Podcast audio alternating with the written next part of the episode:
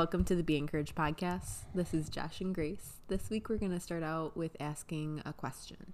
The question is Is Jesus enough? And what you didn't just see is you didn't just see that Grace tried to start this podcast six times and we never made it past eight seconds. This is real life. Thanks, honey. I appreciate it. If you're wondering, well, this is a Be Encouraged podcast. How is this being encouraged? This is a question. You know what? Sometimes I feel like Grace and I have nothing to talk about, and we talk before, and guess what? Real life gets talked about. Have you ever felt like that? You ever felt like sometimes you just need to talk about what's going on?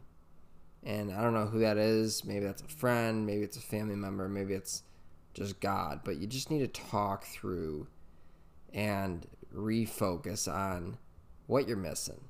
And that's how we came up with the question this week of is Jesus enough? And it came from our pastor and also a different song that I listened to in the morning called um, Enough. And it talked about how um, is Jesus enough? And Grace, what was the situation that you brought up so earlier? after we finished listening to the song and we were just talking, I asked Josh, I was like, Do you think that if you lost everything, and I mean like everything, I'm talking family, I'm talking possessions, like if you lost everything, like try to put yourself there, do you think you could still say Jesus is enough?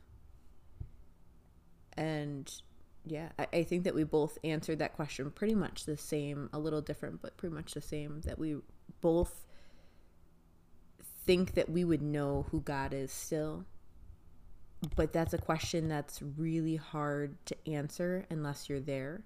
But we both really hope that we would stand strong in that. Mm-hmm. That's a good, um, good way to reevaluate. I think your priorities um, and there's uh, a story in the Bible, and it's out of Acts 16, and it talks about Paul and Silas. I'm not going to read the whole thing, but Paul and Silas are being pretty much condemned by this crowd. And it says in uh, verse 22, it says, The crowd joined in, the attack on Paul and Silas. Then the officials tore the clothes off the two men and ordered them to be beaten with a whip. After they were ba- after they had been badly beaten, they were put in jail, and the jailer was told and the jailer was told to guard them carefully. The jailer did this um, as he was told. He put them deep inside the jail and chained their feet to heavy blocks of wood. About midnight, Paul and Silas were praying and singing praises to God, while the other prisoners listened. And we can go on from there. We could talk about the giant earthquake and all the crazy stuff that God ends up doing. But I kind of just stopped there and it just really reflected what we were talking about. How Paul and Silas, if you read, they weren't even really they weren't doing anything wrong. And here they are getting their clothes ripped off, they're getting whipped, and they're getting put down in a jail and not like our jail, right? Like we're talking a underground, cold, wet, damp moldy, just disgusting sitting in feces jail. And what are they doing middle of the night? They're just singing praises and they're just praying. And it's like, okay, does your situation dictate how much you love God? Does your situation um, dictate whether Jesus uh, is more to you or less less to you. And honestly, this was a huge conviction to me the last couple weeks, and I know Grace at times, and I'm sure for you, if you were to think about the fact that if your family slash your job, all your possessions, they were all gone, like all tomorrow, just wiped out. Tornado came and just wiped it all out would you still be able to stand there and be like, man, this this is absolutely horrible. But I still know that God's in control and I love him. Yeah. You know, one of the things I really liked about the song Enough, um, in the lyrics it talks about how when we come to God, it's not it's not about who we are or what we've done or how perfectly we've loved or Mm-hmm. any of these things. Like w- when God transforms your heart, those things come along with it. And I think that there is something to be said about, um, like Josh and I, we were talking about some of these different situations that we're going through right now. Um, you can see a symptom of the fact that we are not where we're supposed to be with God. But at the same time, that doesn't define who we are in God. And I think that there's so much shame that could come along with failing at this.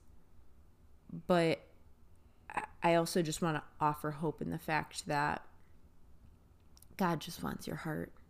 Mm-hmm. And He just wants you to start singing those praises. Mm-hmm. I know that there's been times that I walk through really hard seasons and I am failing and failing and failing. And sometimes those failures, they're not just affecting me, they're affecting other people, and it's really, really hard. And it doesn't feel like I can really change the circumstance, but I can still praise Him. Like there are still things that you can do. One of the things that we talked about um, earlier as well is the fact that like no matter what your situation is or how you feel, or even if you just feel a burden or an oppression in a season of life, and it doesn't matter how much you pray or what you're doing right, it doesn't really seem to go away. You can still cry out to God and believe that He can redeem it no matter what his timing looks like or how he's going to do that like that that's your job is to praise him to cry hmm. out to him to love him to trust him hmm. Yeah. So I think the be encouraged message for today is a good reflection question. It's good to reflect. And that is ask yourself, is is is Jesus enough? Or I think if you were to ask yourself that question if everything was gone and would you say I probably wouldn't believe in God, then that brings up a different issue do you really love God? You know, are you do you really have the, the relationship you think you have with him? That's a good place to think about these things and to reflect and get back to where what Grace was saying. Where listen, what can you do? We we can always choose to start right now to give it to God, to ask him for forgiveness and to move forward and forget about what's happened and say, "Up, oh, God's enough." Yep. Yep, I messed up. He's enough. And move forward. yep So be encouraged to do that and praise Him and pray to Him and call out to Him. Okay? God, we thank you for this time, Lord. We thank you that we thank you you are enough. And regardless of whether we're on top of the mountain, we're right in the middle, or we're at the, the way bottom in, in the valley, God, we we thank you that you are enough. We thank you that even if we are financially stable or we don't have anything, God, we thank you that you're enough. I thank you that whether we have really hard situations with our relationships with our families or or in our job situations, God, or whether things are all smooth, God, I thank you that you're enough.